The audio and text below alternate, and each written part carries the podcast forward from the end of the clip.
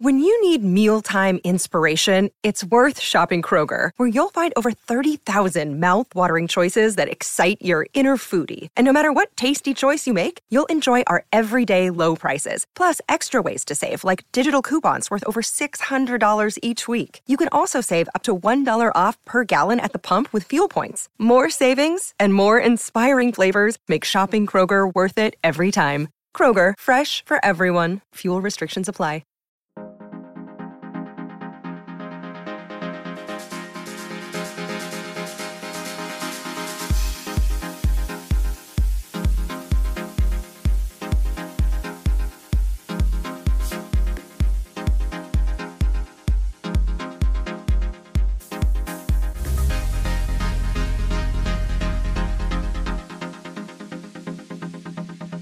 Right, and we're back for another episode of the Lakers Fast Break podcast. It's Gerald Glassford coming right back at you here from Pop Culture Cosmos, the Lakers Fast Break, Inside Sports Fantasy Football, and Game Source.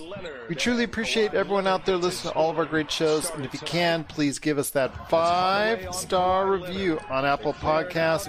We truly appreciate it. Plus, also as well, if you can like, subscribe, follow, and do anything you can to help support us right here at the Lakers Fast Break, it is truly appreciated. Well, it was a well, kind of a afterthought as far as today, for at least if you're uh, a Dallas Mavericks fan, because unfortunately they did not step up to the plate in Game Five of their series against the Los Angeles Clippers. But if you're a Los Angeles Clippers fan, you got to be excited today because they played just about as well as the Clippers can play with their loaded roster. Plus, also, we're going to be talking about the Denver Nuggets coming back in the series to get within a game of tying up this series with the Utah Jazz. And here with me today is also someone you've got to go ahead and follow, subscribe, like, and listen to when it comes to all the great things that he does today at NBADraftJunkies.com. Also, as well, his great YouTube page, which has dozens upon dozens of draft profiles for players that are coming in the NBA draft. This, you know, whenever they decide to go ahead and drop it, whether it's October or otherwise. It is also going to be at NBA Draft Junkies on YouTube, plus his two great podcasts, Run the Floor and NBA Draft Junkies. It is Rafael Barlow. And Rafael, wasn't it kind of exciting day? Not not really just that mm, get you kind of energy. Just kind of just got sapped out of today for for the NBA playoffs. I thought the first game was pretty good.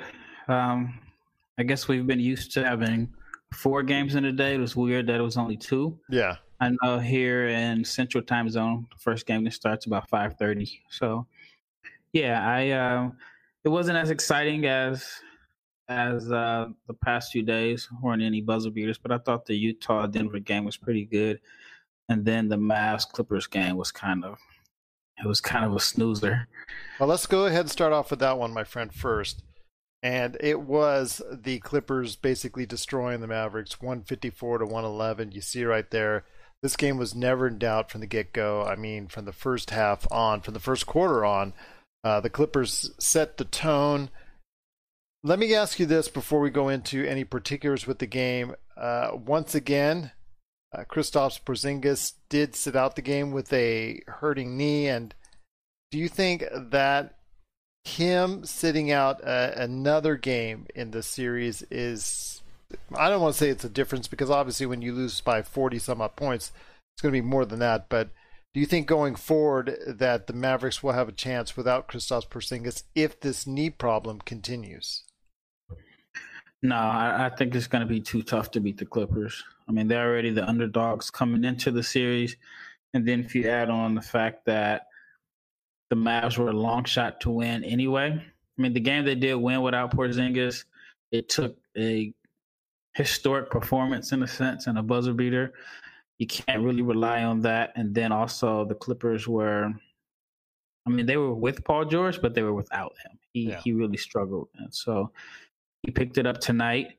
And if the Mavs don't have Porzingis and you get just an average Paul George, it's going to be nearly impossible for for them to beat to beat the Clippers. It is. I mean, they have to have a another one of those famous Luka performances And that's really hard for anyone to do over a seven game period seven times. Uh, he was having mm-hmm. an incredible series so far, but ultimately he did have to come down to earth at some point. And at 22 points, eight rebounds, and only four assists, it seemed like today was that day for him to come down to earth. Although he really didn't play that many minutes because this game was over pretty much right from the get go. But none of the other Mavericks really stepped up to the plate today as far as being able to consistently provide that that extra help that Doncic needs. But you're right. If Porzingis is going to be out in Game Six and anything forward, if they even get to a Game Seven, uh, this will spell doom for the Mavericks going forward. Yeah, and I think the Mavericks are probably just playing it cautious.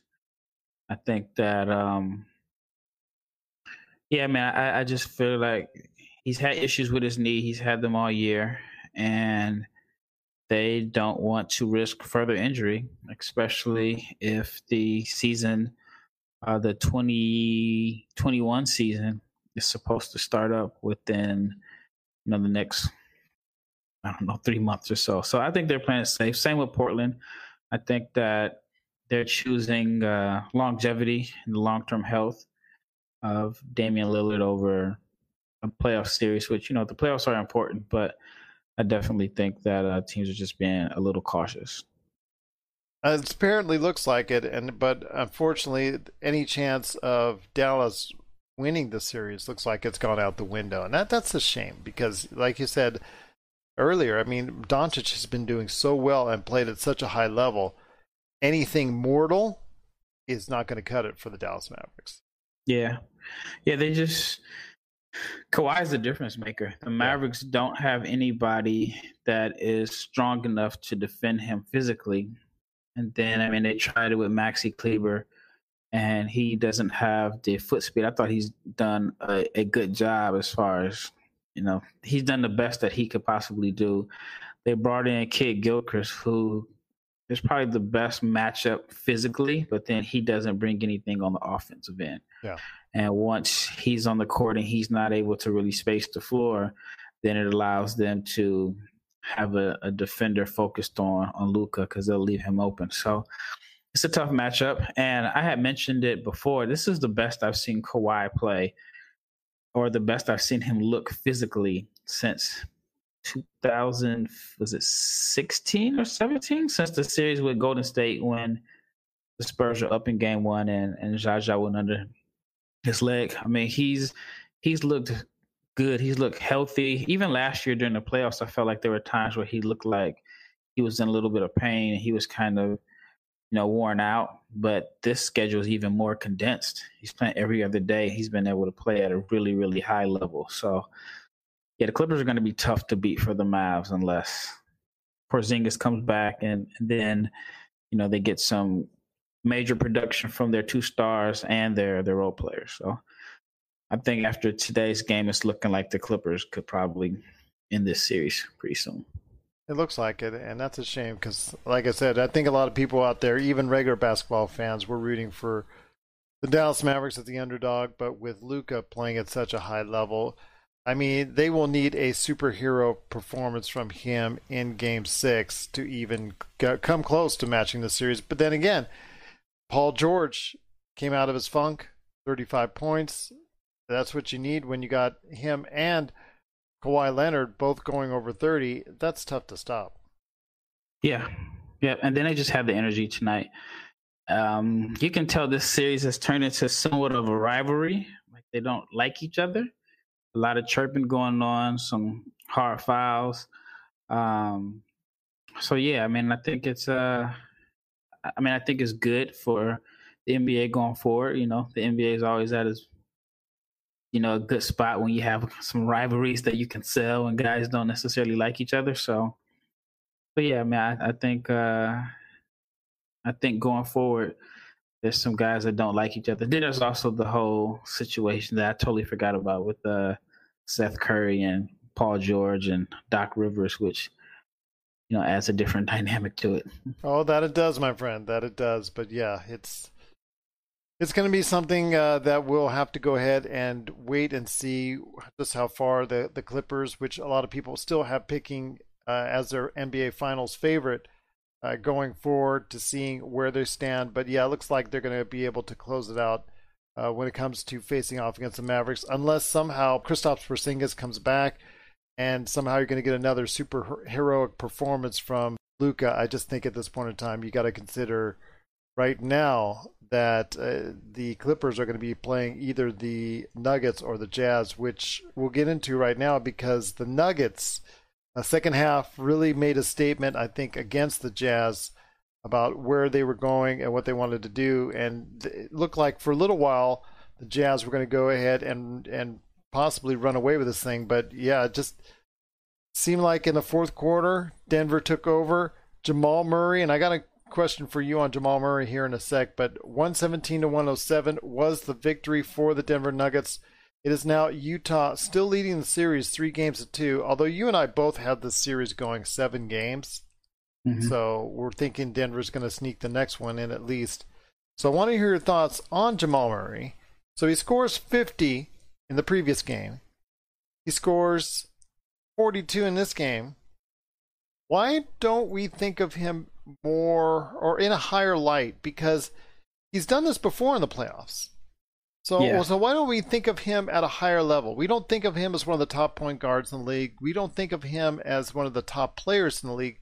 So why doesn't Jamal Murray get more love? Uh, because I think most people will consider it Jokic's team, and Jokic is the face of the franchise, and he's the All NBA player. He's the All Star. But Denver doesn't really has... click without him. Yeah, well, I think Jokic makes Murray better because on other teams, Murray would have to be the point guard, and that's not really his strength.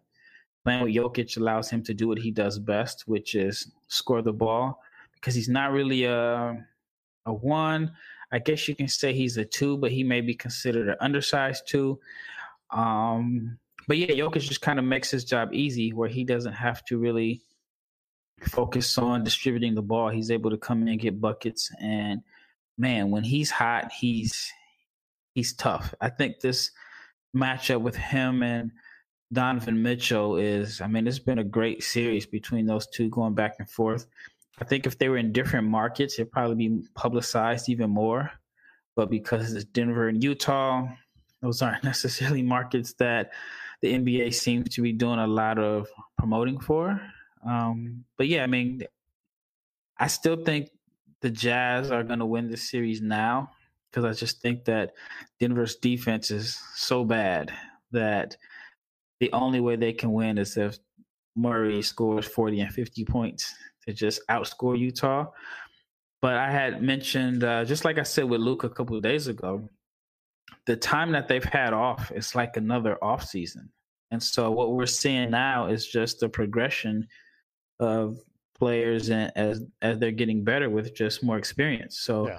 between Luka, Donovan Mitchell, Jamal Murray, these guys are it's like you're watching them in another season, not this current season that's going on, but with the break, they had time to just get better, work on their game. The game is slowing down to them. And yeah, I mean it's it's been some good basketball between those three guys. Yeah, and I, sadly, one of them, only one of them is going to survive yes. this round. And uh, I want to talk to you about uh, with the Jazz. The Jazz have to get, uh, you know, a lot more from, you know, uh, obviously you've got Donovan Mitchell there getting 30 today, but didn't seem like that was enough. Didn't seem like that was, uh, you know, they need him to play at a superhero level in order to go ahead and get by, which is kind of uh, again, the situation that Dallas finds itself in quite a bit, where Luka has to do so much for this team to move on. And even at 30 points, doesn't it seem like if to you that that's not enough for the Utah Jazz if, if Donovan Mitchell only scores 30? Well, I thought, I think he, I don't think he needs to score 40 like that. I mean, I thought they got a pretty good game out of Clarkson. Conley was okay. I think the person that struggled the most was Royce White, he was negative 18 out there. Yeah, he was a team worst negative 18 on the floor. I, I want to say, yes, Royce, I'm sorry, Royce O'Neale. Why did I say Royce White? and um, I want to say, I, I, think I read somewhere he was like negative 23 in the second half. so he struggled. Um, but yeah, Donovan had he was 11 for 23, so he was somewhat efficient. Um, four of eight from three. Uh, and then Utah shot the ball well. Utah shot the ball well from behind the three point line. It's just they uh I don't know, I guess they just couldn't get the stops that they needed. I mean, no. some of those shots that Murray hit were just backbreakers. I, I can think of one possession where it was a scramble and he got the ball and he got to the elbow, hit a jumper. Jokic hit some big threes, and though he hit one in the corner. And Utah just hit, I'm sorry, Denver just hit some timely shots. This is Raphael from NBA Draft Junkies.com, and you are listening to the Lakers Fast Break. Hey, Lakers fans! Looking for the best place to go for up to date news, information, original videos, articles, podcasts, opinion pieces, and discussions about the Los Angeles Lakers? Well, look no further than Lakerholics.com. With a legion of followers always there talking about everything Lakers and the NBA, there's no better place to go to share your fandom as the team heads toward another championship run. So stop by and be part of the conversation today at Lakerholics.com. And you're talking about before in this series about how Utah was managing to go out of its way to target MPJ when he was out there mm-hmm. on the block. Still managed to get about 35 minutes in there and is still playing a factor for this series. So even if he's not starting, he's coming on the off the bench and playing some significant minutes, which will only help him down the road and and maybe they the coaching staff can work on his flaws in his game so he can become even a more well-rounded player going forward. Yeah, I, I agree. I mean, I, I, do think they may have issues going forward of trying to hide Jokic and Porter Jr. on the floor together. But today, um, MPJ pl- played more minutes than Paul Millsap. Yeah, I would have thought it was the other way around, and he was positive. I know I want to say he's like positive 18 in the box score so if they can get that from him, then they, I mean, they, they have a chance. But I mean, Utah still was attacking him, and I felt like what Denver did today was they stuck to their game plan in a sense.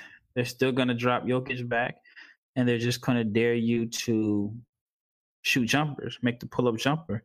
And I guess they figured the pull up jumper is tougher than than the layup. So they kind of stuck with their game plan. I think a lot of people thought they should, they should like totally scrap it and change it, but they stuck with the game plan that they had for the last game. They kept the same starting lineup, I believe, and now it is three two. And you got to take your hat off to them because they were facing elimination and they came back and and and turned this into a series again.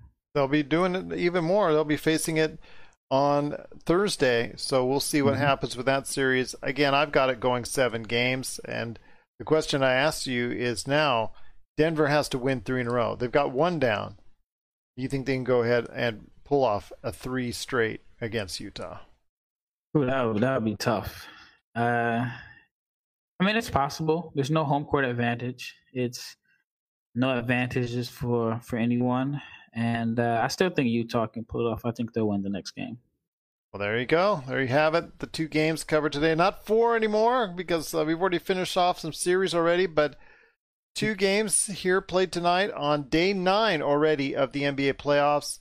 Again, Denver wins 117 to 107 over the Utah Jazz, plus also as well the Los Angeles Clippers 154, I believe, to 111 was the final score over the Dallas Mavericks. LA Clippers lead 3 to 2 in their series and Utah still leads 3 to 2 in theirs.